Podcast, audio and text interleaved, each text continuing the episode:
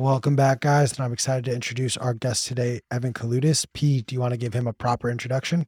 I would fucking love to. Evan is a full time baller. He is a software engineer with a cybersecurity background. He started programming when he was 13, the tender age of 13. He won all the dance battles he participated in, and he got into Bitcoin in 2014. He created an amazing Lightning app called Zeus, which allows you to connect your connect to your Lightning node or your, you know, your Lightning implementation and then interact with it over your phone. It's incredibly powerful. It's super useful. And uh, I'm really excited to talk to you about the Lightning Network and everything that's happening in it. What's up? What's up? What's up? Bitcoin Magazine Live. Yeah, man. So, so yeah, take it away, Pete. Us.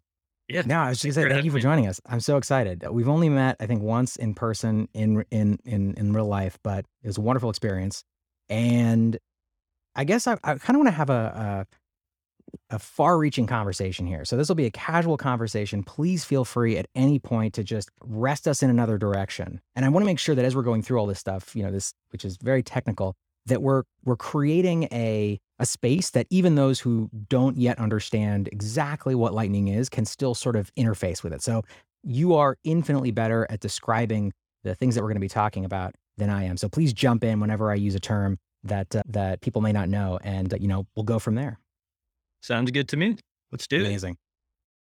So, I guess the first thing I want to to set the stage. Can you describe the kind of the at a high level the Lightning, what the Lightning Network is, and then the Lightning Network ecosystem and the types of applications that kind of exist in it. You know, so like hosted Lightning wallets, you know, things like Zeus, maybe LSPs? Like, let's just kind of set the stage for the audience here. Sure, let's do it.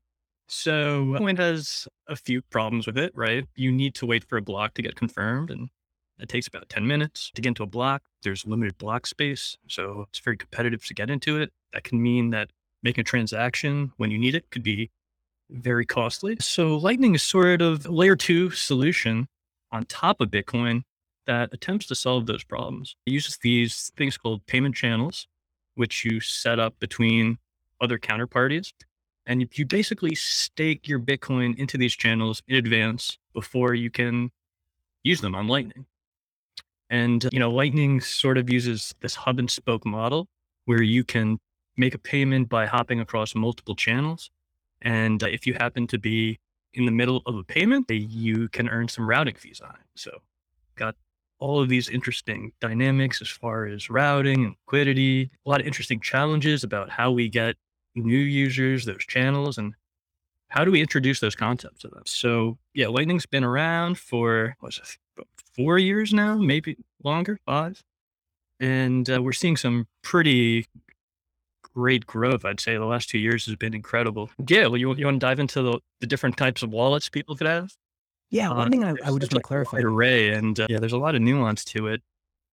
Yeah, I mean, one thing I just want to clarify is, you know, with with Bitcoin is optimized for, you know, as you said, like kind of final settlement and you know, of course, decentralization, all these other things. And and as part of that, by design, it takes that, you know, at, at a minimum sort of 10 minutes for each block to be confirmed. And, you know, you, if you're listening, you can go and look at, you know, something like mempool.space and you can actually see what, you know, Bitcoin block as they come in and as they are, you know, confirmed by miners in the network, you can see all the transactions that go into each block. And then Lightning, to your point, it it it sits on top of the layer one Bitcoin. It's a layer two technology, and it Correct. aims to make certain trade offs. So it's a you know you have to it requires a little bit more trust because as you said you have to open these Lightning channels to other entities, but you get sort of essentially essentially instantaneous payments um, yeah, yeah.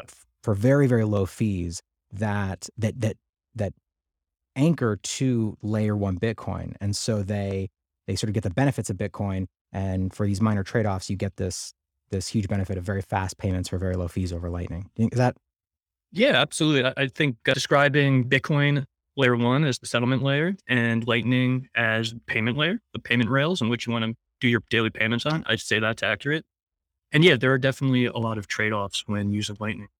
I think the most distinct one, other than having to, you know, put up the capital is this really interesting problem that sort of applies to how all these different wallets are set up. It's this requirement that you have to be online like all the time, or at least have some other counterparty like a watchtower or lightning service provider online for you all the time to make sure that your counterparties are not trying to cheat you and run away with, you know, your side of the channel funds. So yeah, we, we make these trade-offs and as a result, we have some, you know, really interesting approaches as to how to get these, you know, th- this application into users' hands. So I'd say the most common, unfortunately, are these sort of custodial Lightning wallets. And this is like, I'd say a, a wallet of Satoshi, perhaps, if you guys have used that. Blue Wallet, at least their default Lightning wallet. They're both custodial solutions, which are, are, it's good for users in that it's easy to get set up. You're not worrying about channel management, but you could get rugged.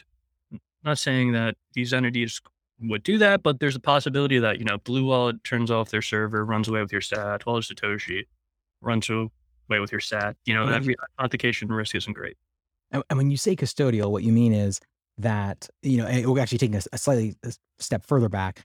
The way the Lightning Network works, as you mentioned, this hub and spoke model is you have you know nodes and anyone can run a node on top of bitcoin core and there's lots of different you know Yep. there's what there's you know what, what are some of the, the there's Umbrel of course there's you know nodl there's myNode there's all these these sort of pre-built systems or these systems that make it way easier to run a lightning node alongside bitcoin core and but in order to do that you know you you have this lightning node as you said that has to be online all the time in order to maintain these payment channels with other nodes and you have this giant spider web that basically allows you to sort of route payments through the network. And so, as you said, having to have a node online all the time is impractical for some people. And so there's this, you know, custodial solutions where basically they are running a node for you and you're trusting them to basically make you whole and to keep track of everything for you. Is that pretty good I, I explanation? yeah, I would say I would say slight nuance to it in the case of Wallet of Satoshi, Blue Wallet. You're all really just sharing the same single one Lightning node, and then they put Oh, a piece of software on top of it that just keeps track of everyone's different balances. I think the same could be said a little bit for Muun in that you're using their Lightning node to get swaps, but you sort of control the funds. It's a little different. We'll get into Muun in a little bit. Yeah, yeah. So and so when we're talking about Muun, Wallet of Satoshi, Blue Wallet, these are apps that you can go download on your phone right now in order to interact the Lightning Network and send funds, send Bitcoin again, instantane- essentially instantaneously for very low fees. So you can go do that right now. But as you're saying, it th- those would technically be oh yeah. Two units. Muun yeah, our producer just reminded us, yeah. Muun M U U N, uh, not just M O O N. Those are technically considered LSPs, right? Lightning service providers. Okay, so yeah, I'd, I'd say all three of those are LSPs in in a certain way. Definitely with Blue Wallet and Wallet of Satoshi being custodial driven. Muun has got a bit of a different security model. We'll get into that later. But but yeah, so I'd say you know these are instances in which you're relaying someone else's lightning. But then you could go a step up and say, hey, you know what? I want to be a little bit more sovereign. I want to, you know, run the node myself on my phone. I might not have my Raspberry. This one here is running some old Nodl software. This one's served me very well, you know, super easy setup. But, you know, some people don't want to spend or they don't have the money to set up their own Raspberry. They don't want to run at home. They don't want to worry about the maintenance and they want a quick solution. So there's a couple other wallets in this category, I would say is Breeze and Phoenix, which are both, well, they're wallets in which you're running your node on your phone, but you're really relying on uh, the LSPs that ACINQ is running for Phoenix and Breeze is running for their users. Breeze has a little more flexibility in that you could use the command line in like the dev settings to open your own channels, whereas Phoenix just only lets you set up channels, you know, with them. And basically, the LSP says, okay, we're listening out for when you want to make a payment or when you want to receive a payment. And we know what channels you have available to you. If your channels aren't sufficient for sending or receiving a payment, we're going to automatically open this channel up for you or give you a prompt. And we'll, you know, in most cases, show you what the fee is. If it's acceptable to you, we'll open that channel. You'll be able to process that payment. So this LSP is sort of doing some of the heavy lifting for a user that, you know, might not have a view of the whole network on their phone, or, you know, it, it might not be easy to get them payments otherwise.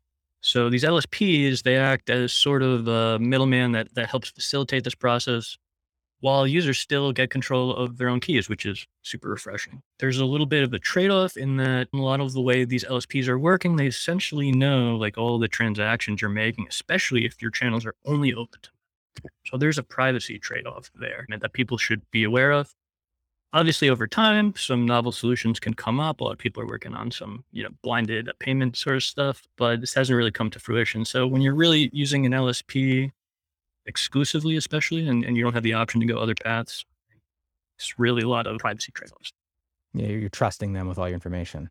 hmm Can you guys talk a little bit about like the the different sort of layers of privacy, especially as it comes to the Lightning Network? Because it's not just as simple as spinning up your own node or hosting your own sort of Lightning node, at least to my understanding. If you guys don't mind, just kind of exploring that a little bit.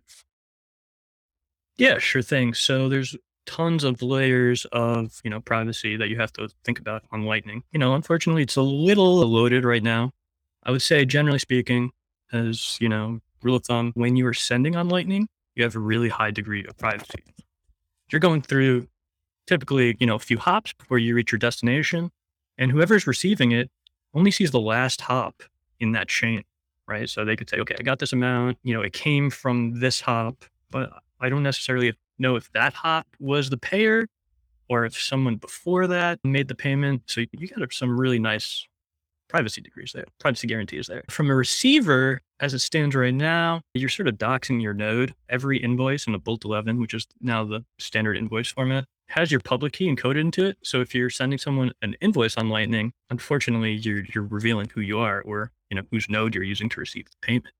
This is something that's going to be fixed, I'd say, pretty soon with this concept called uh, blinded routes. It can make payment reliability a little more shaky. It could also be a little more expensive. But you know, these are trade-offs you're going to have to make to get a little more privacy on Lightning. But yeah, there's definitely a whole lot of different layers to it. So there's the network layer in which you are broadcasting all this gossip to the Lightning Network, to all your peers. You're saying, hey, I have these channels with these capacities. If you want to, you know, perhaps use me in a hop to make a payment, here's the info you need to do it. So, you know, it's going to be sort of difficult to transition away from all this information we're broadcasting, but over time, hopefully we'll be broadcasting less and less of that data. But on the Lightning network layer, that's one thing to think about. After that, you know, when you are closing a channel, I believe on the blockchain, you sort of reveal that, you know, you were in this Lightning channel. And, you know, it, it's sort of unavoidable at the moment. However, as we transition over to these PTLCs instead of HTLCs that Lightning uses to, you know, make these micro payments, we're going to we're going to attain a little more privacy there. We're going to be using, and especially in our, our broadcast, these things called SCIDs, which are these aliases that we're going to use and that's going to give us a little more privacy too. So, so far, whole lot to unpack. So we got, you know, Lightning network layer. We have the network layer for on the blockchain, all the records there. And, uh, you know, furthermore, you also, to a certain extent, have to think about higher level attackers, how you're connecting to your node and everything that gets revealed like that. So, you know, not as much of a threat, but, you know, there's definitely a lot of things to take into consideration.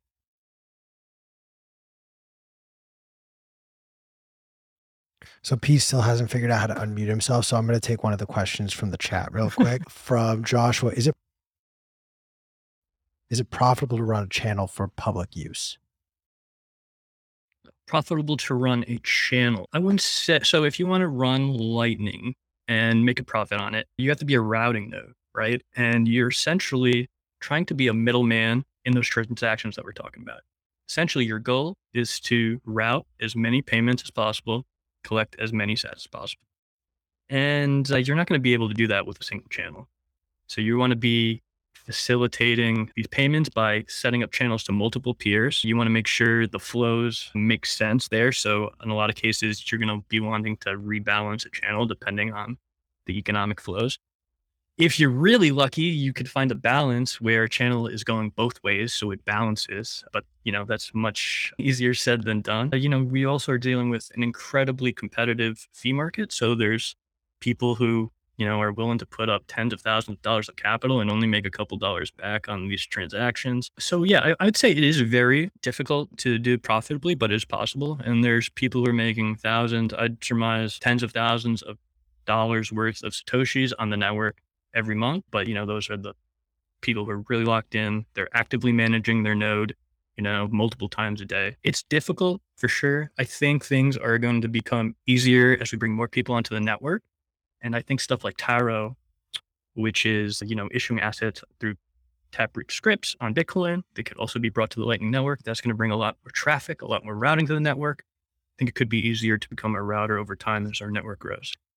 So yeah, it's definitely doable, but it's definitely a rabbit hole. You can easily lose a lot of sats. It's going to take some time to learn the nuances, to establish yourself, to build that reputation, but you can totally make a profit on Lightning. And I want to just reiterate, you know, we're talking about sort of the nuts and bolts of the Lightning Network, right?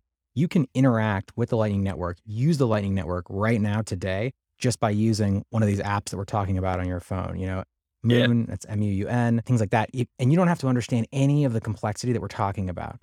So we're really going into the the deep nuts and bolts of this. And yeah, uh, yeah, that's, that's power user stuff, right? Exactly. Like this can take some dedication. You're going to really be diving to the weeds. It's to probably be a months long, if not a years long process. And you know, these routing nodes, you got to have high availability. You got to be online all the time.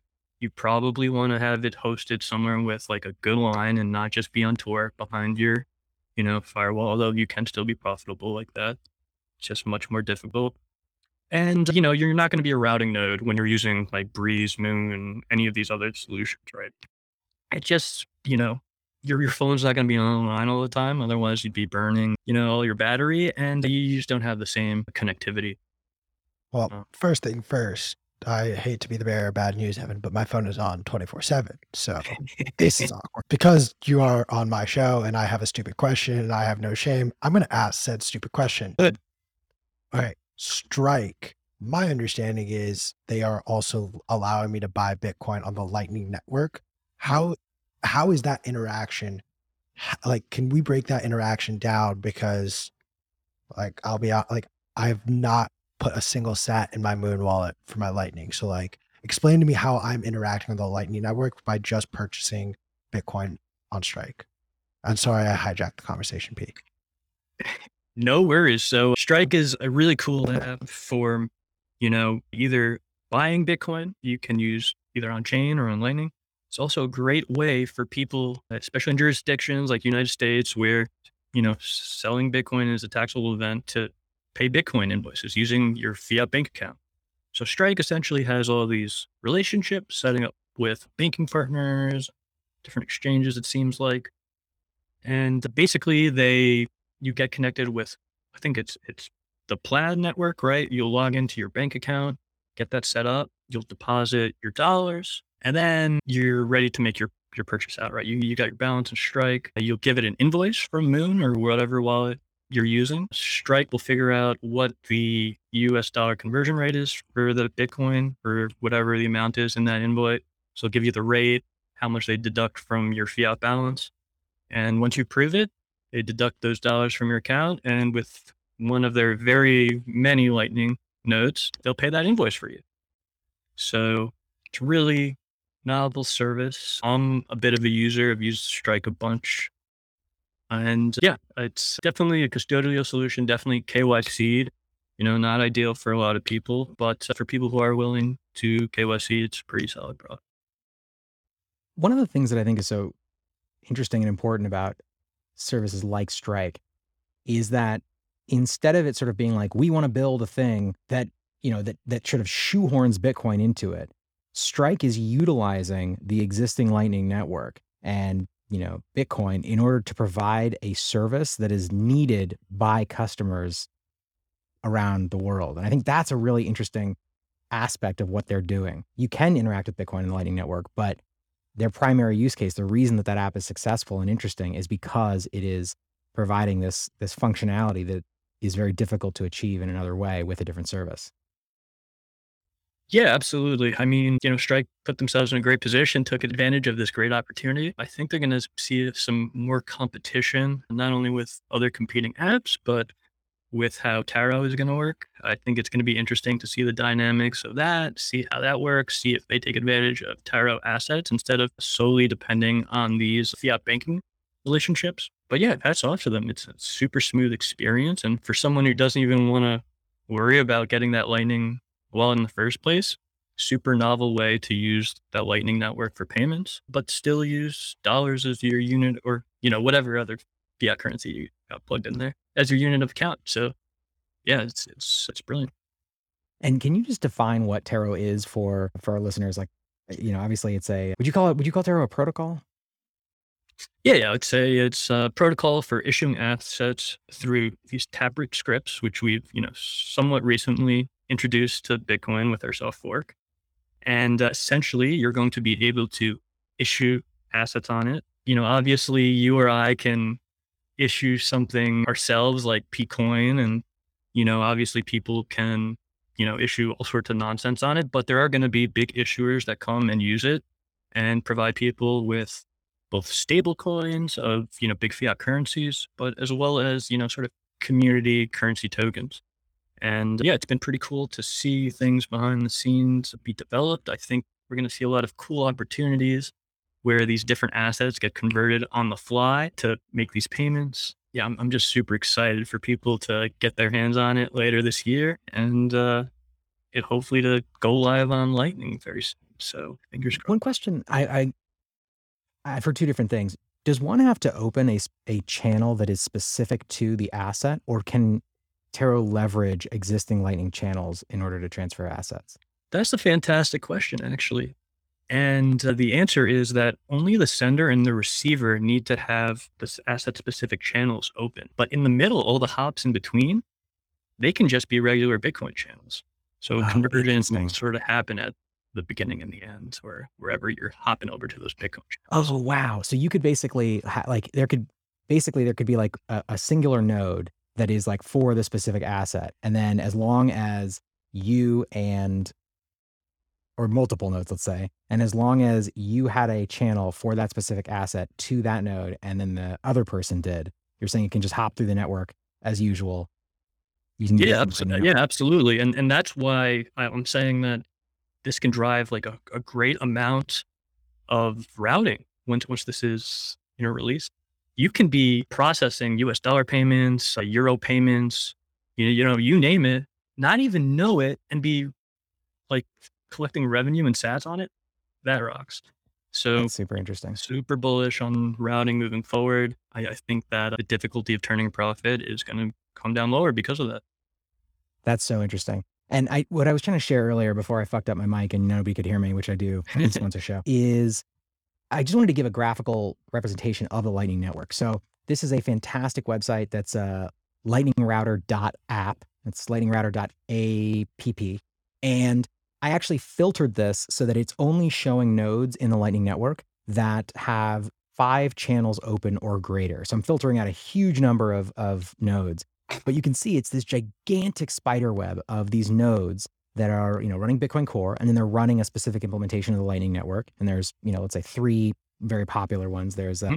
you know, LND, CLN, and then Eclair, right? And, and there's yep. a few other there's a few other ones that are coming out, but but anyway, th- so this is basically all the connections that a friend of mine's node, a Darth node, has throughout the entire Lightning network. And so basically, if you know, if Evan's running a node and I'm running a node and Q is running a node, and I want to send, and let's say like I have a channel with Q and Q has a channel with Evan, then I can send payments to Evan through Q's node, and he collects a nominal fee for that service. But it gets really interesting when you're, you know, when you're talking about the entire network because as you can see if this is the you know darth node this person can send payments to almost the i mean pretty much the entire network by just bouncing through all like the other nodes in order to get the payment to a specific node wherever it is. So it's a pretty powerful pretty powerful way to to send payments and and other assets we're talking about and information and there's a lot you can do with it. Absolutely we're really just getting started. You know there's still a lot more left to do to formalize in the protocol. There's still a lot we need to do in terms of privacy. I would really love for us to be able to buckle down and iron that out so users have better assurances. You know, a lot of stuff coming down the pipe has me very, you know, bullish on Lightning privacy moving forward. I think we're going to have some great guarantees for our uh, receivers as well very soon. Yeah. And to reiterate, you know, you were saying earlier that when you're interacting with the Lightning Network, senders have a significant degree of privacy. But if you are receiving payments, you have to basically, at the end of the day, kind of give up your pub key, and that is Yeah. is, a, is, a, is a privacy issue. And so, you know, there's, as I understand it, there's basically three main technologies that are kind of being explored. There's rendezvous routing, trampoline routing, and route blinding. Is that is that accurate? Yeah, those are definitely the main three that are being explored. They all come with some slightly different trade offs. You know, essentially, when, when you're getting this privacy on Lightning through this routing model, you know, you're making some sort of trade off to get it. So you're either paying more, so either saying, oh, I want to go through more hops or obfuscate and, and pay for this bigger onion we got to go through, you know, also, uh, you know, paying more for them and, and also the payment reliability. So if you're going to be using these methods and they become formalized, your payment reliability is going to be a little trickier. You know, it's just another trade off we're going to make along the way.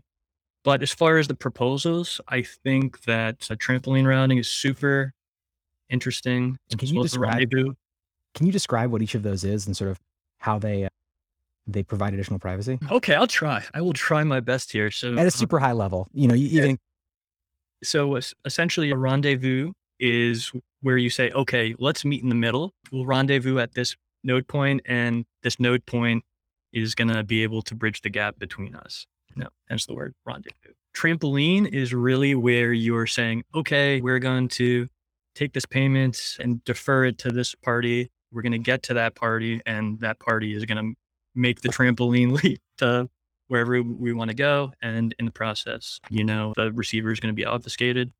And blinded paths is a little more tricky. Essentially, you add this thing called a tweak to the last few parts of the onion, the last few parts, and only, um, you know, the, the last few hops or, or the people there are able to figure out what that tweak is with relative ease to make that payment. So the payer is not going to be able to figure out where exactly it's going. So I believe I believe blinded paths are what we're going to see. I, I think that's sort of the consensus of what the best sort of way to go is, and uh, I believe we've got an implementation over. Bolt 12. It's okay. So that's a whole other can of worms with Uh-oh. Bolt 12. So Bolt 12 is sort of this sort of all-encompassing spec, and uh, it does a lot of things. So the main thing is uh, recurring payments. So Bolt 12 invoices could be really good for, you know, subscriptions and, and things like that. You know, there's also part of the proposal that's probably the most controversial part is the onion messaging, where users are able to send each other arbitrary bits of data. And there's a bit of a debate about whether, you know, we should just let our nodes transfer that data over freely to facilitate, you know, all these interactions on the Lightning Network or if we should sort of charge for those interactions now that we have satoshis millisatoshis you know why should we allow freeloaders? So leaning a little more towards the latter on that but very interesting to see that played out. And then there's also the third major part of Bolt 12 i would say in the, the blinded routes proposal. But technically that blinded routes part can be ripped out and actually applied to Bolt 11 so you know there's a lot of stuff to be hashed out there. I think there's going to be a little bit of a divergence of the ways the different implementations go. But essentially, I think we can see blinded paths on both Bolt 11 and Bolt 12. Got it. Got it. So one one question that had come up much earlier in the conversation, but was like, is it safe to put one's funds on something like Umbrel in order to interact with the Lightning Network? And I have my answer, but I'm, I'm curious what you would say, Evan. So, you know, you obviously have all of these uh, different security models. You have this hot wallet, you have to be online all the time. I have a high degree of assurance of funds on my node are going to be recoverable, you know, but I'd also do like really thorough backups, um, managing the time locks on my channels. I, I have another node I could restore my stuff to. So there's a lot of different nuances. Generally speaking, I would say, yeah, it is safe. But on the other hand, I would say don't put your life savings on a Lightning node. Think of it like your checking account, right? You want to have your savings on cold storage, probably on seed plates, maybe in multi-sig if you're so inclined. You know, on Lightning, I'd still wouldn't put more on my node than I'm, willing to lose, right? But uh, you know, at, at the same time, similar to you know, restoring a seed, like when you want to test your cold storage setup, I would probably test my lightning backup setup at some point early on, make sure that you can recover the, the keys, you know, restore your sort of hot wallet there, and also be able to issue your channel backup. Now, one thing to note with your static channel backup, when you Yeah. you know plug that in and, and recover it, you don't just get all your channels back. Essentially, you know, these this was my channel state. I'm broadcasting. I want to collect all my funds back. So essentially, what you're doing is saying, "Yo, I'm closing all my channels out, bring them all into my hot wallet." And uh, you know, depending on that state of your counterparties, whether they're online or not, whether they want to cooperate or not, they might close out in the next few blocks, or you have to wait for the time lock for the channel to close. Um, Oh, but that. that. That, that time lock is super important though, Yeah. because if you get hacked, if someone tries to rug you, that's the period of time you have to call shenanigans on that theft and get all your funds back. So it's Yep. a very important component of the system. Yeah. And again, just for the audience, I know I said this already, but we're talking about the nitty gritty nuts and bolts aspects of the Lightning Network. You don't have to understand this in order to participate in the Lightning Network with an app like, you know, Muun, M U U N, or Blue Wallet, or something like that. So just want to be clear about that. But Let's, yeah, let's, def- let's bring it back in, right? So I didn't even get a chance to plug Zeus here. So let, yeah, yeah, fuck. All let's let's run it back. Okay, so we have I'd say four categories of apps. I'd say we have Wallet of Satoshi and Blue Wallet in that fully custodial bin. I would say Muun is another step up from that, in which it's non-custodial, but you're sort of depending on them for their their swaps. You know, Muun super great wallet, good option still. Any where any place you're really holding your own keys, you can't go too wrong. But be mindful of the privacy implications. Then there's apps in which you're running your own node on your phone. You got Phoenix by ACINQ. You got Breeze. You got stuff like Blixt, the very, very cool wallet as well. And then you have our last category, sort of remote connection. Zeus would fit in this category. Stuff like Zap would also fit in this category. And basically, you're connecting to your Lightning node. It could be anywhere in the world. It could be in a data center. It could be at home behind your router on Tor. And Zeus strives to give you as much control, as much privacy as possible. So you go on there, you can manage your on chain funds, just do regular Bitcoin transactions or do Lightning. You can manage your channels. You can get into the nitty gritty, control all the different fees for your channels. You can see how much you earned. You know, I go on my Zeus app every morning. I see how many sats I routed, how much I earned for the last day, and uh, I can make adjustments as I need. So yeah, I'd, say that those are really the four main categories of Lightning wallets right now. Obviously, you know, you don't have to come out the gate and be a hardcore Zeus user with your own node, your your own Umbrel. But you know, I, I think the tooling is there with a little bit of time and, and setup. You can be what I would consider like a fully self-sovereign user on the Lightning network, you know, with as minimal trust on third parties as possible. Yeah, and I I can't speak highly enough of Zeus. Um, you know, I was one of the, you know, creators of Plebnet. A bunch of us, like 20 of us, got together and basically were like, we want to learn about Lightning. Like we're fucking reckless, and you know, just dove in, and it's grown into this, you know, large community. So I would recommend if you want to learn about the Lightning Network and you want a lot of support from people who can answer questions, Plebnet, which you can go to at plebnet.org, which will take you to the Telegram channel. Great place to start. There's a ton of resources out there. BTC Sessions has some great ones. Just fantastic stuff. But what Zeus is the wallet that I personally use when I am away from my node and I want to basically be able to maintain it and, as you said, track on all the details, make changes. Zeus is fantastic. And there's not like, I don't think there's really anything else like it out there, even now. Is there? Um, you know, I have a lot of respect for, for Zap and, and what they've done. I've actually contributed to their desktop app a little bit, but it's really not super actively maintained. I believe Yeah. like, you know, there may have been an update in, February or something. But Zeus, we're hacking on pretty much every month, if not every week, putting some updates up. You know, it's a full free open source project. We've got about 25 contributors, code contributors, that is. We've got like 70 plus translators, you know, tons of people involved. Um, yeah, it's been really awesome. It's, it's really my first free open source project. And I really just made it to scratch my own itch to give myself a way to access my Lightning node. I was, you know, I set up my Raspberry like three and a half years ago. I was taking the bus into the city every uh, for my cybersecurity job. And I'm like, wow, this is really awesome that I have, you know, my Lightning node and I'm ready to make these in-person payments, these lightning fast payments for cheap. But where am I going to do that? I want to do that from my phone.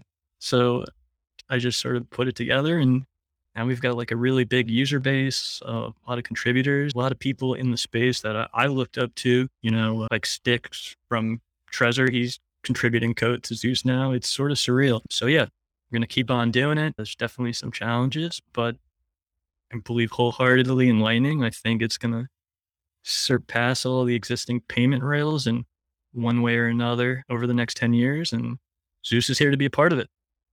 Hell yeah. Yeah. If you are running your own node and you're interacting with the Lightning Network, do yourself a favor, download Zeus and uh, start playing around with it. It works fantastically. Is Zeus available only on Android or is it also on iOS? No, we are actually on iOS too. So uh, Amazing. it doesn't matter if you have an Android or an iOS phone. Maybe down the Yeah. line we'll get onto those Linux phones as people are using them more. But for now, those are two platforms. And uh, the real kicker is that we have Tor built into both versions of the apps. So if you've got an Umbrel at home or myNode, Raspberry Blitz, whatever, your phone is going to be able to connect to it remotely using Tor and get over your firewall. That being said, Tor's been a little finicky the last few weeks. I don't know Yeah. everyone's been following that. Yeah. can you, can can you summarize that actually? I, I know of it, but I have not been following it super closely. What, what happened there? What's going on?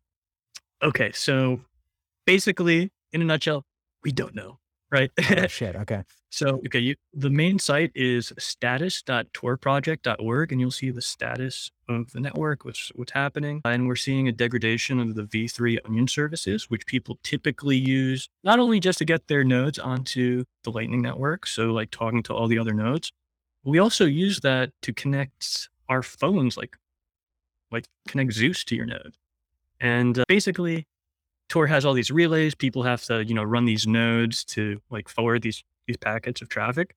And basically the demand for those packets is far outweighing the supply right now. Interesting. And uh, you know, you could speculate about what it is. Is it just general usage of Tor going on? Probably not. Is it, you know, competing darknet markets trying to flood the market and, and mess up their competitors' share and just cause shenanigans? Could be. That's a popular theory among some people. You're saying it's definitely a state sponsored attack. Got it. Yeah, that's category number three. Could be. You know, we really don't know. Tor is complicated. We know that state actors use it to their advantage. Also, a thorn on the side of some authoritarian dictatorship where they don't want people accessing data on the web freely. Tor helps facilitate that. Be a lot of different things. And we don't really have a great solution to solve this. The real solution is let's run more relays.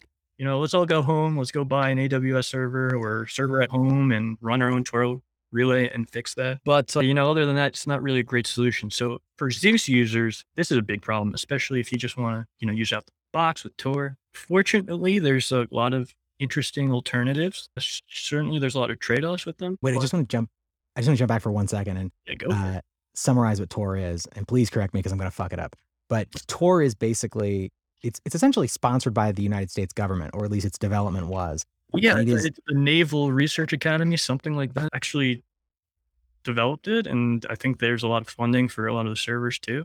So, uh, yeah, the, the dynamics are a little uh, funky there. Obviously, uh, you know, military and, you know, intelligence would have a lot of benefit of using it. But, you know, also you're, you're letting this thing out into the wild. It's sort of like, can't get the toothpaste back in the tube. So, very interesting relationship to think about there. But, you know, you also got to consider that you know, the military and universities, they helped develop the internet. The NSA also developed a lot of the cryptography that is used in Bitcoin itself. You know, things aren't so black and white. There's a lot of shades of gray.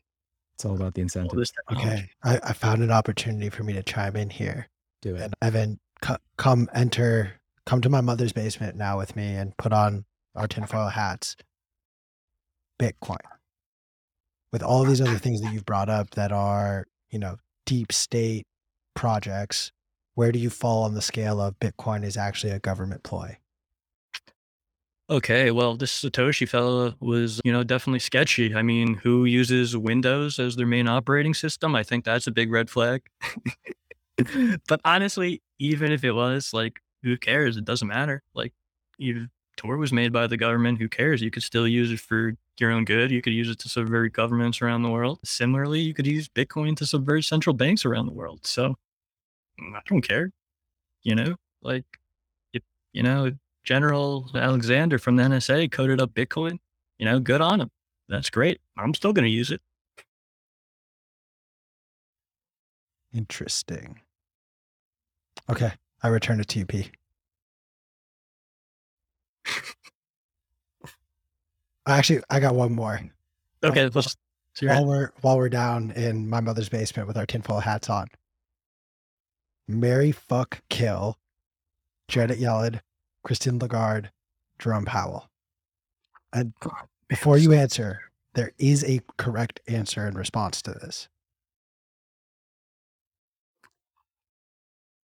You're really putting me in the hot seat, right? I told you, come on down to, to my mother's basement with me, and this is this is what I lob you. Okay, so probably. Ooh, this is so tough. Okay, I would say you got to marry Jerome Powell, right? Because he's still he's probably got the most power out of them all right now. Use that to your advantage. Pump corn if you can. Damn. Now it's between.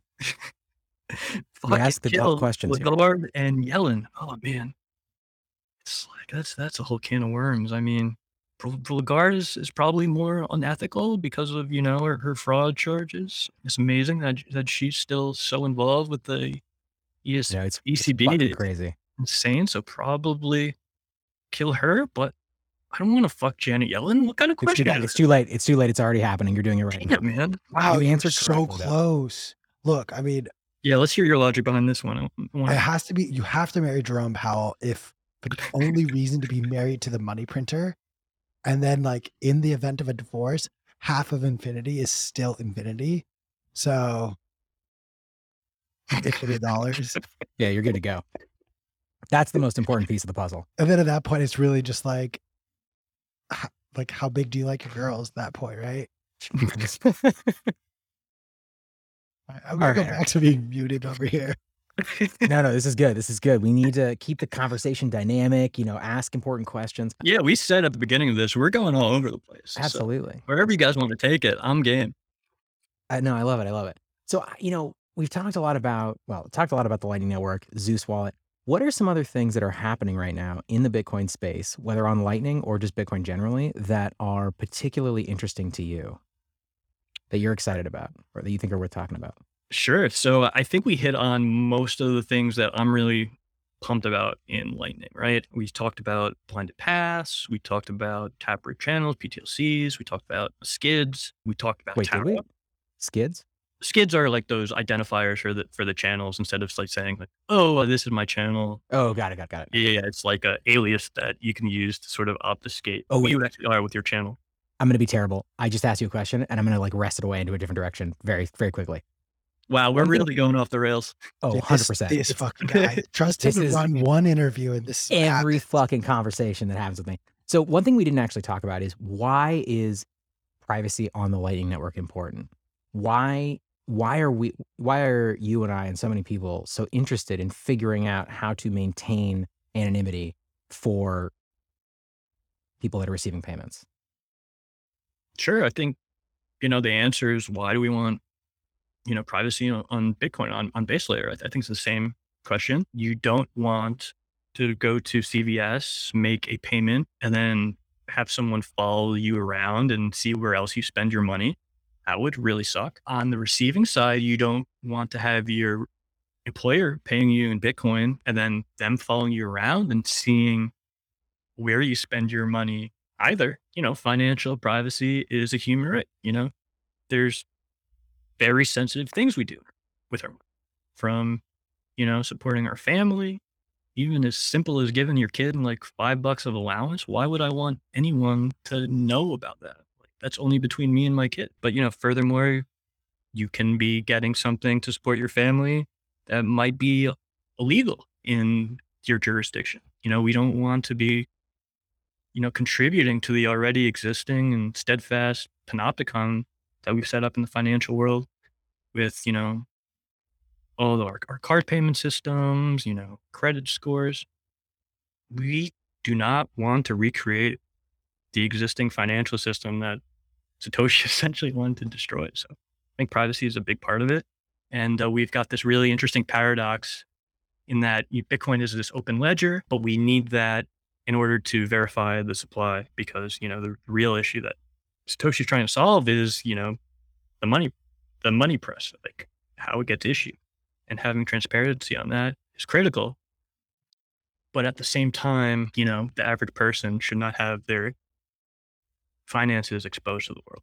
So it's a very difficult challenge to tackle, but we've got some great minds working on it, both on layer one and layer two. And, uh, you know, there's definitely a lot more challenges to solve, but I'm optimistic. People who are working on it are some of the greatest minds on the planet. I want to give you a magic wand and just what is, if you can change something immediately right now about the Lightning Network, the way it's used or interacted with, what would you change? That is a great question. You know, first and foremost, I just want more people using it, more exchanges, more services, more merchants. That's super important. But really, if we could, you know, I, I would do away with the first category of apps, those custodial apps, and push people over to at least the bucket number two. Uh, I'm not saying everyone should be a Zeus user, but any opportunity for you to take control of your own keys, which is, you know, another huge part of Bitcoin, that personal responsibility, being the one in charge, yeah, that's huge. So I'd probably wave my wand and say, goodbye, wallet of Satoshi, Blue Wallet, your LND Hub servers are off. Oh shit, gotta, shots fired. You got to use, well, you know, Blue Wallet's doing a nice job in, in that they've added a, I think it's tucked away. I haven't used it in a few months, but they've actually taken the Rust Lightning library and put it into their app. So you could sort of run your own node in Blue Wallet now. So that is fucking cool. I did not know. It's really cool. I, I, really love that team and all the stuff you could do with that wallet, and really cool to see them sort of moving into that direction. Obviously, there's a lot of challenges there when you give a user their own node. They have to be introduced to, you know, the concept of channels. They got to be able to have someone open a channel to them to receive payments, LSPs, whole can of worms. A lot of stuff we have to figure out over the next couple of years. But you know, at least they took the right step in that direction.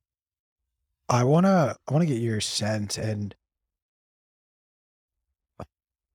like I am a firm believer of the 80-20 principle and that of 100% of users, 20% of them will actually really understand what's going on. Like right now, you ask 100 people on the street, I don't even think 10 people can actually tell you what's happening when they press or turn the ignition on on their car or flip on a light bulb at, at a certain point, do you feel like there needs to be at least product offerings for that? Quite frankly, what will end up being the majority class of users? Or do you think it's a necessity for people to actually really roll their sleeves up and learn this? And if they're not willing, then this is just not a product offering that they're going to use. So this is super it's a great question, right? I think there's a lot of complexity in it because I think, you know, the 80 20 rule holds true and with Bitcoin users, right? But Bitcoin also has in its ethos this, you know, sense of personal responsibility, this DIY attitude. So yeah, I mean, we personally should be encouraging people to be go, you know, pull up their sleeves as much as possible, you know, get their hands dirty if they can. But, you know, that's not going to be the case for like my parents, you know, like like my mom is not going to learn the Linux command line. So we need to make some trade-offs to make these things easier for people. You know, LSPs have a big role to play in getting people this liquidity so that they're well connected. I think we just need to make sure that general Bitcoin usage is done not only in a self-sovereign manner in which you're holding your own keys, but we need to do, you know, everything we can do, every everything everything possible so that these LSPs that we're interacting with know as little about us as possible. So yeah, you do need to dumb it down. And this is sort of why I want to sort of focus on a second app in the coming year. I think Zeus is great for people who are willing to get their Pi set up or, you know, run the LND on their own computer and do all the nitty gritty. But, you know, we also need to make accommodations for, let's say, my mom, right? So, you know, in the next year, I'd say Zeus is going to release a second sister app. It's going to have a lot of similar functionality but this second app is going to have the node and wallet built in. And uh, yeah, hopefully we can ship with some LSP services to do some of that heavy lifting as far as the channels and connectivity go. Love it. Okay. I'm going to take us back to the original question before I so rudely wrested the conversation in a different. what are you excited about in the larger Bitcoin space? Oh man, there's a whole lot. I say primarily just in general adoption around the world. You know, all these towns, countries thinking about it. Even the Russians talking about or teasing the idea of accepting cryptocurrency for payments. That stuff is super exciting. As far as development goes, I'm really pumped about stuff like Stratum V2. People just being able to you know, get around mining censorship, I think is super critical. And I'm also intrigued, although, you know, I do so have some concerns about it. I'm really intrigued about Fedimint, which is this sort of community run custodial solutions, like a federated community solution that I think is actually going to give people a lot of privacy, give people a place to just dump their coins and get a whole new fresh set out without the federation knowing. There's going to be a big trade off in this in the system though, and that is custodial. You can get rugged. However, the federated model is sort of like what Liquid uses. You got some more assurances. So definitely intrigued by that project as well. Other than that, just really interested about how we can also add private in terms of Lightning coming from L1, you know, just trying to obfuscate our on-chain footprint further. I got my friend Ben the Carman. He is working on a CoinJoin solution for Lightning nodes. It's called LN Vortex. Shit. It's uh, pretty cool. Wait, you got to define CoinJoin for the. Okay, so so CoinJoin is a way of doing a collaborative spend with a group of people. You all put Bitcoin into this pot. In a lot of the implementations, you're putting like the same denomination, but others do it a little differently. And basically, you put all your Bitcoin into this pot and then spit it back out to yourselves. It's sort of obfuscate which coins came from where and you're essentially giving yourself a higher anonymity set. You could say, okay, let's say uh, us three put our coins into a, uh, a CoinJoin, right? And we get them spit back out to us. You know, when when we go and spend our coins, it's not really clear where those coins came from. It could be either one of us. And as you keep doing more and more of these coin joins and you do one round after another, your anonymity set goes up. The coins that are being spent can could have been from increasingly more people. So coin joins are essentially a privacy technique for layer one. Q, do you feel like you deeply understand and can explain back to your own mother or grandma what a coin join is? Fuck no. Kidding me? I can barely I can barely explain the lightning network right now. Like I'm sitting here just in like class don't fucking give me a pop quiz in the middle of it. Those are the I'm worst. making a note teachers, here. B. I'm making a note here. F. Get Explain if you know degrees. So yeah, I mean, obviously, there's gonna be some people who are just never gonna understand some of the concepts. But what we can do as application developers specifically, hey, hey, don't insult my co-host. So I get it. I'm not technical. You guys are much smarter than me, but like I have. I wouldn't go that far. to- I wouldn't go that far. Yeah. I I still can't figure out how to fucking unmute myself. So, you know, take that, think of that what you will. It's all right. Listen, listen, guys. Even me, you know, don't put me up on a pedestal. I'm still learning stuff each and every day. You know, As- on That was the most milk on- toast, on like, hey, you guys are cool too. You were like, look, like just the other day, I learned how to like, you know, farm tomatoes. And that's the same thing Uh, as like running a lightning network node, like being a contributor to Bitcoin Core, you know, whatever. Evan. Evan's that guy who will be like, dude, I'm the same as you, man. Like I'm. I'm still learning. I'm learning complex trigonometry for breakfast, and meanwhile coding new software, just like on my lunch break. But we're the same. We're the exact same. But I'll take it. I'll take it. Yeah, I'll, I'll, I'll, I'll definitely take it too. You know, Yeah. flattered. But Uh, uh, so tell me more about your your journey to software engineering. I, you know, I I was a software engineer myself. I, you know, helped build some of the the early coding boot camps. So I, I don't write much code these days, but I'm really curious. You know, I I came to software engineering much later in my life, and I'm always fascinated with people who had the focus and the interest to start playing with these technologies much earlier. So how did that happen for you? And and how did that translate into Bitcoin for you?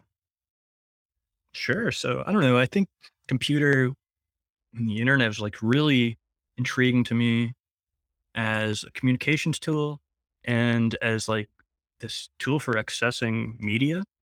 like some of my er, like earliest memories, I, I guess not earliest, but like, you know, five or six years old. Just remember my dad getting a computer, getting set up with like AOL disk or something that you'd get in the mail. Like kids back in the day, when you wanted to connect to the internet, your computer would yell at you and make like all these screeching robot noises. So anyway, we, we did that. And, uh, you know, there's some platform on AOL and we were just downloading the James Bond trailers for like, I don't know what was out at the time, like Tomorrow Never Dies, maybe. I think we downloaded the Golden GoldenEye one too.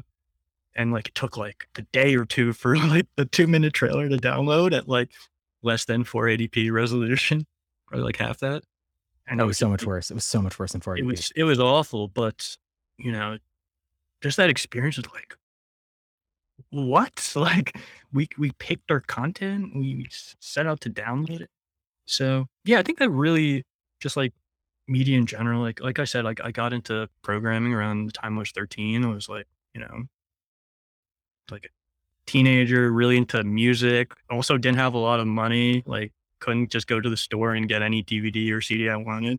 So like the product was like a really big part of it too. From there, like, you know, discovered all this great media and I was downloading a bunch of stuff. I had like an MP3 blog. I set, I set up with my friends on like Blogspot and uh, we would share like albums. Oh my God, Blogspot. like that.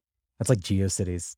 yeah, yeah. It's a deep just- cut. It's a deep cut. Yeah, it's like just the one generation right after that, after the Geocities GeoCities stuff. Did you just say GeoCities? Geocities, you could use that. I'm, I'm totally going to. I'm going to steal that. Yeah, so after that, music blog sort of evolved into like a, a formal music blog. And we started like just writing reviews and started meeting people all over the world through different music forums. And we recruited to the site. And uh, yeah, I ran this like site throughout high school and uh, college. Then we took a little break. And about two years ago, we brought it back. So if anyone wants good music recommendations, I still run that site casually. It's called beatsperminute.com. I'm gonna Yeah. wanna really put. You're gonna whip out your Spotify right now. Give us give us what is the first song on shuffle for you. Okay, man, first of all- um, Say the website again because I, I want to check this out. So it's called beats per minute, like the music term, like BPM. So beatsperminute.com. And uh, yeah, from there, it's like I sort of hopped into web development, sort of out of necessity. Like the site looked bad. And I'm like, okay, the site shouldn't look bad. I want this to be a professional looking site. So we got into CSS, HTML, PHP for the WordPress backend stuff. And uh, yeah, sort of kicked off my journey into web dev from there. But in school, I was doing like Java stuff. Yeah, that's it. Beats per minute. So we've got a whole lot of, of content. It's a lot of independent stuff. So, you know, you're not going to find too much uh, mainstream stuff, but we do cover like a lot of pop and K-pop stuff too. So highly recommend you guys check it out. First computer I'm seeing in the, the comments, like uh, what was that? We had a Compaq. That was like the f- first one. Like we pulled up the James Bond trailers. I think, unless it was Gateway, but there was a Compaq in the mix. I think that one's still at my parents' house somewhere. And then I got like this black Sony Vaio around the time I started up uh, beats per minute in middle school, high school. And that computer has like the sickest design on it. Like the edges of it are, are crazy and had like a DVD a burner too. What? I remember when It was like Oh my two of them. Like so you had two drives. On the top was like the DVD burner and below that the CD drive. You know, they couldn't do both, you know? But yeah. remember when zip drives came out, like I, Iomega zip drives. I remember being like, Oh, yeah. 100 megabytes. You could store an eternity of information on this one device, and it was this like weird little like thick, extra thick like floppy disk kind of thing. Yeah, yeah. I tried a couple of those. I literally carried one around with me at elementary school. I guess it was You middle school. would. I totally did, and I was like, "Do you have any idea what the power that is contained within this device?" People were like, "You fucking nerd," and then I'd like kick them in the shins and whatever, and they go away. But yeah, man. Look, Q, Q. While we're talking right now, Q is like, "What the fuck is happening?" I remember my dad having a. It was a. It was a portable laptop that was really a fucking briefcase that that was like a computer inside of it, and you'd open it up, and we had an external separate 28k modem and it was like blazing fast because my dad was like a, a, a precious metals trader. So he was like, I need the fastest, most extreme. And Jesus Christ, when I think about that today, like you could, you, that, that much computing power is like in the shittiest watch that you can buy today. Yeah, yeah. Like our Raspberry Pis, you know, like these dinky little computers we're buying just to run all the time, like run circles around these machines. It's amazing. Yeah. Okay, wait. New question. What is your favorite conspiracy theory? Ooh, okay. So, you know, listen, I've entertained a lot down over the years, you know, like I still will go and laugh my ass off at an Alex Jones clip. Like They're learn learn tons of stuff through him. You know, he is hyperbolic, over the top, but you know, got introduced to a lot of interesting concepts and ideas from him. So, you know, totally about it. But you know, nowadays I'm really just like trying to have fun with it, see like where people go and, and try to figure out what's like the craziest idea you could entertain that's like stores within the realm of possibility. So like I've So seen what is it? like really funny ones as of late. Well, hollow earth theory, you know. So Sure, you sure. guys know that that. flat earth is just a cover to cover up hollow earth, right? Oh shit. So I was saying earlier, I think that, you know, flat earth, supposedly the flat earth is surrounded by the ice wall, which, you I- know, keeps people from from exiting and, and falling off the edge of the earth, right? People are like, well, how why don't people just disappear? And it's like, bro, the fucking ice wall. Everybody knows about the ice wall. So, Ice wall theory's my- great. Uh, right, right. Totally insane. So my, my my my next step is obviously we should be mining Bitcoin in the ice wall. It's an eternal wall of cooling that would allow us to just run ASICs overclocked all the time, good to go. So why aren't we doing that? Evan, please answer the question. That's a great question. You know, probably our governments are stopping us to hide all the secrets of the world. I would say Mm-hmm. mm-hmm. you got to get permission explicitly to go visit Antarctica. Like, hmm, something's up there, right? So Thank you. So I, I don't know.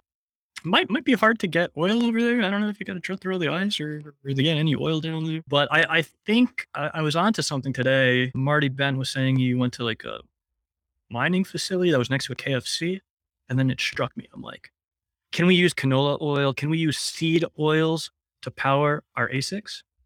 And apparently you can. So maybe we just got to work out deal with some fast food joints and you know use that for mining. I mean, I've I've seen people in the past like take the canola oil from the fries and the burgers or whatever, and put it into their car and just run off that. I- I'm not sure I'd do that to be a with my car, at but high school. No, there, Yeah? there was like a club that at my high school that used to like build out a new car engine to literally run on canola oil. It was the weirdest thing, but like yeah, yeah, like you got to modify the engine, right? Otherwise, you're Yeah, yeah, like it, I remember being like, yo, so, so like, how do you do this? Because I was trying to be like a little shithead at 14 years old to be like, yo, like if I can figure out how to just that's drive a car with canola oil from my mom's like kitchen, I'm good to go. Like unrealistic. kids are like ambition. sneaking into like the their parents' liquor cabinets and like getting liquor, like putting water in there, and like you're watering down the canola oil.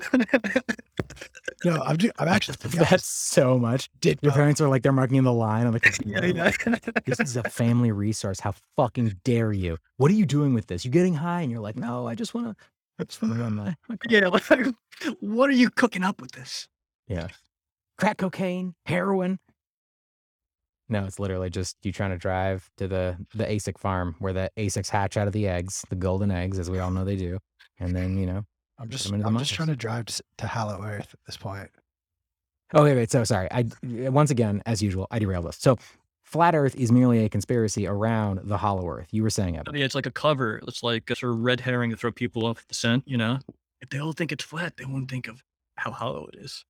So I don't know. I also like to think about go down that rabbit hole, and I'm like, how much oil have we used? Is the Earth potentially hollow? Mm, The answer is no. It's not hollow. Yeah, definitely not. Like honestly, if, if people think we're anywhere close to peak oil, like I got a NFT of the Brooklyn Bridge to sell you. Like honestly, how, how good do you think we are at putting? I haven't heard that one yet. That was the whole love hysteria like 15 years ago. It was like, oh, dude, this is like this is it. We're we're milking these things dry, and then boom, we find like three more oil fields, and they're like, okay, we probably actually don't know how much oil is there, so we're good.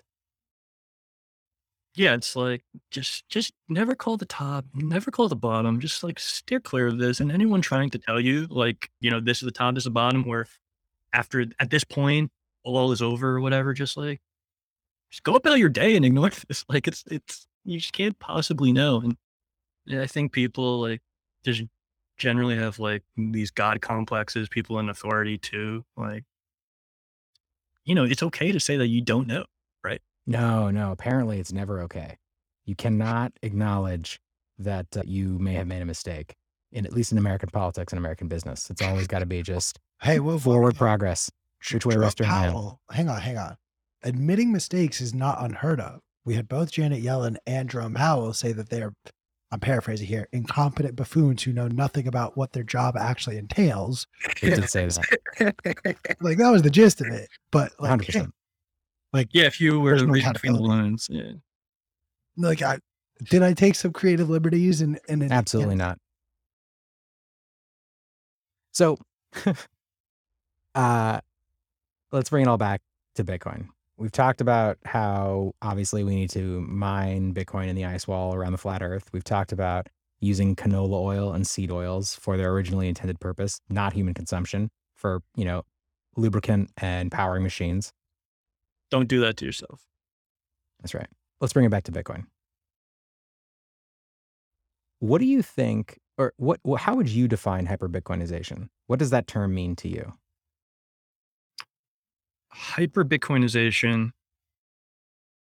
in my eyes, means that you can interact with Bitcoin with ease without using any sort of like, you know, third party to convert it for you or turn it into gift card. You are able to use Bitcoin with comfort on a regular basis as your both your unit of account and the medium of exchange.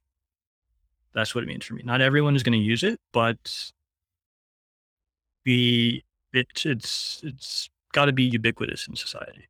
You know, some people are are still going to be using their stable coins or community coins or or whatever, but the Bitcoin holder is going to be able to expend it wherever they want because people in society are just going to know inherently, oh, I want Bitcoin. And this might seem like super far fetched idea, but I think within a generation, it's a really high chance of being a possibility. You know, it's, it's going to take like a whole new generation of kids that just grew up with it. Like their dad just gave them a little Bitcoin wallet to send them sats for their their chores.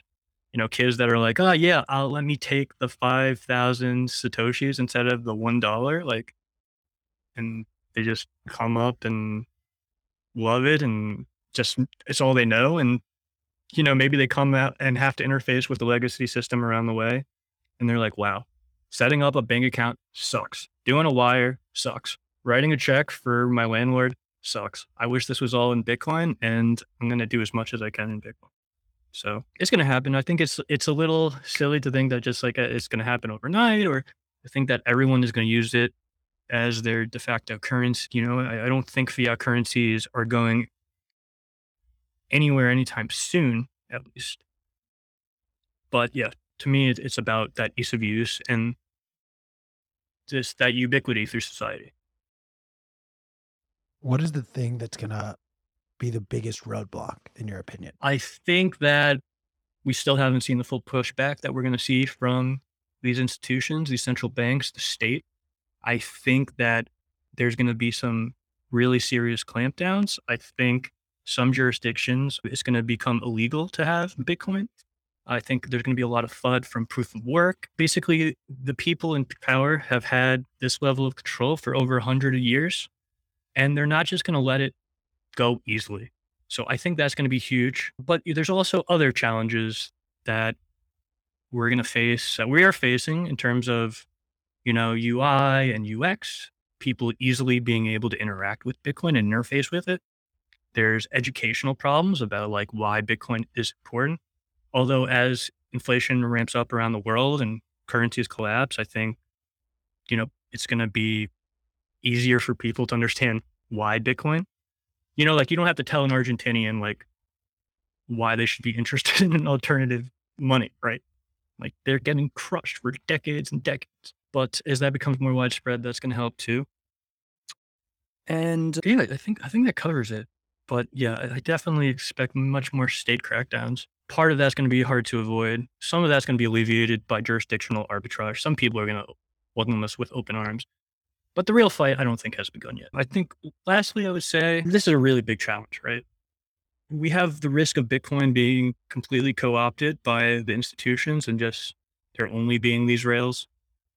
Whether it be, you know, it being made illegal to not have your Bitcoin registered or forcing everyone onto KYC ramps. There's a real risk of the government's just letting everything fly, but having everything under a microscope and having really strict restrictions on sovereign Bitcoin usage. Like, it wouldn't surprise me if some jurisdictions made it illegal to use Bitcoin like you can use it with Zeus. So we need to do everything we can to make sure that using Bitcoin in a self custodial and non KYC manner is as easy as possible.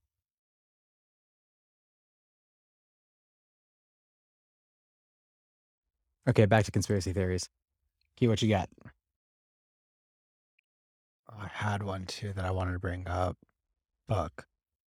Hollow Earth. You guys are idiots. Flat Earth. You guys are complete fucking idiots. I, I was facing on where I was going with this. There was a there was a genuine through line. Come back to me. Keep going down. All right. Keep going Fair down enough. this. Keep going down this rabbit hole though. All right. So one of the things we were talking about earlier is CBDCs and why central banking entities have started promoting them and making noises about promoting them. I'd love to hear your thoughts on that, Evan.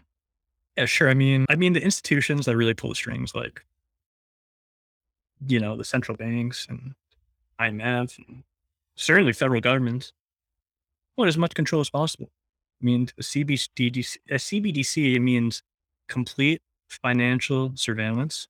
It's essentially going to mean a path towards a cashless society, a society in which I can't even pay my kid that five bucks or whatever for mowing the lawn or doing his errands or chores. And that's simply not a world I want to live in. That sucks. So yeah, I mean, there's so much to gain. I think tools like being able to set, you know, negative interest rates, like making your money like a rotting fish. Oh, you have this money, but you got to spend in two weeks. Like that's a super enticing tool for these people. You know, the, the ability to surveil everything and just stop transactions that they don't want to. It's like, you're not a registered merchant. You can't accept payments. So good luck selling your tomatoes from your garden or whatever you want to sell. Like that's a really powerful tool, very dangerous tool. It's going to be used politically, I think. Right. I think right now there's a lot of discussion regarding like gun violence and whatnot, and people are putting the clamps down on 3D printing and, and parts. Like there's already been a lot of discussion there, a lot of discussion that's really driven by these governments the payment processors for the most part they just want to let them go through because they're making money but the federal the people in government they they stand to gain politically by their ban i think we're seeing some some corporations sort of leaning with them too like sort of ups is blocking delivery of parts they say hey if you get a part and we find it like we're going to just confiscate it and destroy it it's like that's not right Wait, are you fucking kidding me? yeah fuck ups Wait, wait, wait, wait, wait. Can you be more specific? I did not know this. So U, UPS is saying, okay, we're sick of gun violence. So if you buy a 80% kit, gun parts, like we're we're not gonna we're not gonna move any gun parts at all. And if you have an existing order, we might confiscate and destroy it. It's like, Wait, Are you what? fucking kidding me? and I think this is partially driven by this all this ESG nonsense where you got to be politically correct. You got to you know make sure you're not associating with all these people. I think that's going to tie into it too. So That is so problematic. that's that's definitely problematic. So people, you know, remember to vote with your wallets. Uh, only use services that are looking out for your best interests. Be mindful of this stuff. I, I had to slide I had to slide in here as well. That's crazy, Evan. I did not know that about the gun parts. Did you guys hear about what happened with Texas with the, energy grids having issues? So a lot of the Bitcoin miners are shutting down, helping their grid. I don't know if you guys heard the flip. So you know, like Nest, it's not Nest, but you know those like Bluetooth Wi-Fi thermostats. The co- one company, not Nest, but a company like that. Basically, the government set out a mandate that you're not allowed to use a certain level of energy for air conditioners. So they overrode, they updated, they forced updated everyone's software it set everyone's thermostats to 79 degrees. There's no way to override it. It's it's completely nonsense. Like stuff that you have control of. So here's another news story. Just dropped today. BMW is charging you to use features in your car. If you want the heated seats that are already installed in your damn car that you paid maybe a hundred grand for, you got to pay eighteen dollars a month to be able to use that function. Shut Are the you fuck up. fucking kidding me? Fuck that. All right. I'm not, But That is I, such I, I, bullshit. I do not, we don't wa- I don't want to be driving cars with proprietary software that block me off from features that I already paid for. Like, this is That crazy isn't- behavior. I mean, you know who pioneered that though? Is fucking Tesla. Yeah, Tesla has Tesla. to like, you know, like, oh, you want this Never level of service? Well, then you got to pay for it, you know, to get this. But that is fucking crazy. At least with Tesla, ostensibly, it's like AI based driving. Well, well, That- not, not, not a I'm hundred not buying percent, a P, car because there's, there's one for like the supercharger, right? They're like, Oh, oh, this is say, this will turn your acceleration. You'll be able to hit 60 in like half a second quicker. There's all these Well, and I think that's one time though, but still, that's still messed up. What's the point? To squeeze Yeah, every that's fucking crazy. It's like it's like really just an example of like predatory capitalism. You know, like I'm I'm you know pretty anarchist, sort of ANCAP, right? But like when I see stuff like that, it just is despicable. Like I I'm never gonna buy your products, guys. Like fuck off. I, Like I, I love, I love Beamers. Like like my grandpa, my my dad own Beamers. I don't. After hearing this news, it's like just fuck you and your company. This is my opinion. I have one more. yeah, I mean, you're not, you don't own the car, right? You're just renting it. Even Yeah, and, and that and that's like an extension of this globalist ideology that they're trying to carry out everywhere. You will own nothing and you'll be happy. It's like they're trying to perpetuate this idea. It's like, oh, you're gonna die anyway, so it's so like you're renting anyway. So except for like except for like if I'm the one renting, who owns it? It's like you guys and all your cronies. And you guys would just want another revenue stream. This is the extension of that same ideology, and it's disgusting. We got to fight back.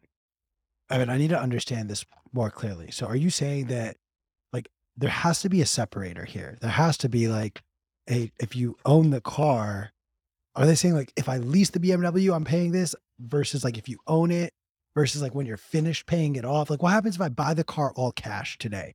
Am I still subject to this eighteen dollars a month fee?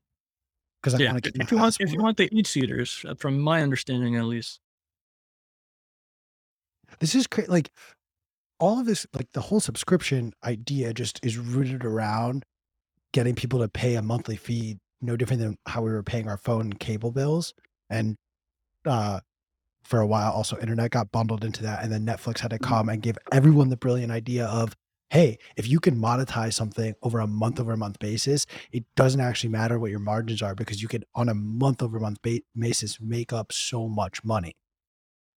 This is exactly, exactly. It's it's it's really a battle of you know long term versus short term thinking. These companies are thinking for the long haul.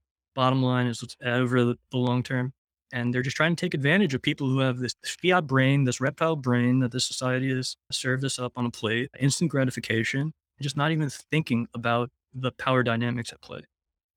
How much of this though is on the consumer that you know, what's that old joke that like every family has that refrigerator that's from the 50s in your in your garage that's never broken down and still works to this day, but the brand new fridge that my parents bought like 10 years ago breaks down every maybe 3 3 years or something like that.